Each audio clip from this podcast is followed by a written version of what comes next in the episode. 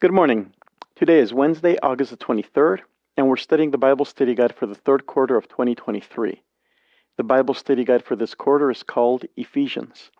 Today we're studying lesson number 9, and the reading for today is called Snapping Up the Bargains. Snapping Up the Bargains. Let us pray. Our loving Heavenly Father, Lord, we thank you once again for the blessings you continue to pour out on us daily. And Lord, we ask you as we study this Bible study guide to fill us with your Holy Spirit. In Jesus' name, amen. Paul concludes Ephesians chapter 5 verses 1 through 20 with two clusters of exhortations.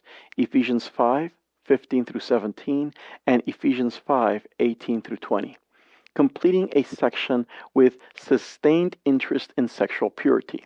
The first cluster looks at the exhortation Look carefully then how you walk, not as unwise, but as wise. Restated as Do not be foolish, but understand what is the will, what the will of the Lord is. In between is a call to make the best use of the time. And now we have a question in the reading. Consider Paul's exhortation to live in a way that reflects prayerful discerning wisdom. What is the difference between walking not as fools, but wise? Also, what does redeeming the time mean? So we look at Ephesians 5, verses 15 through 17. We hear we read, Look carefully then how you walk, not as unwise, but wise, making the best use of time, because the days are evil. Therefore, do not be foolish, but understand what the will of the Lord is. So, uh, redeeming the time means making the best use of the time.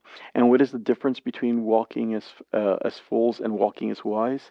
Uh, well, walking as wise is making the best use of time and understanding what the will of the Lord is. What is the will of God? So we have to make the best use of our time and understand what is God's will.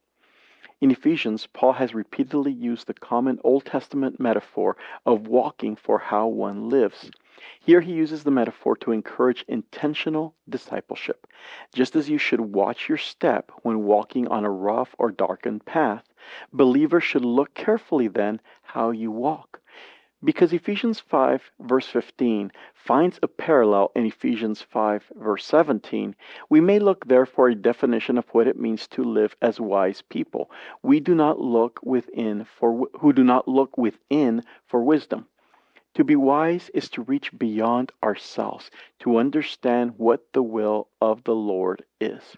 Paul also encourages intentional discipleship with a vivid image. In the phrase making the best use of time, Paul uses the verb exagorazo, drawn from the marketplace. It is an intensive form of the verb to buy, and it means to snap up the bargains and on an offer as we await Christ's return. Time here is the Greek word kairos, which describes a moment of opportunity. The time until the end is a promising period to be used to the full. It is also a challenging time because the days are evil and because the course of this world is dominated by the prince of the power of the air.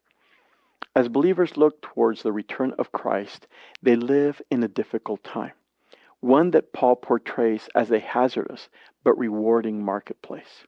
They are to be as attentive in their use of the time that remains as are bargain hunters during a brief sale that offers steep discounts. Though we can't buy salvation, the imagery is still apt. Take promptly what is offered us in Christ. Let us pray. Our loving Heavenly Father, Lord, we ask you to please help us to be able to do that, to take what is offered in Christ promptly.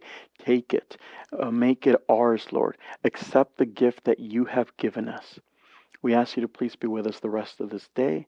Take care of us, protect us from any harm, keep us close to you. We ask you this in Jesus' name. Amen. Thank you once again for being with us this morning. I encourage you to join us again tomorrow morning as we continue to study this Bible study guide on Ephesians. Thank you, and God bless you.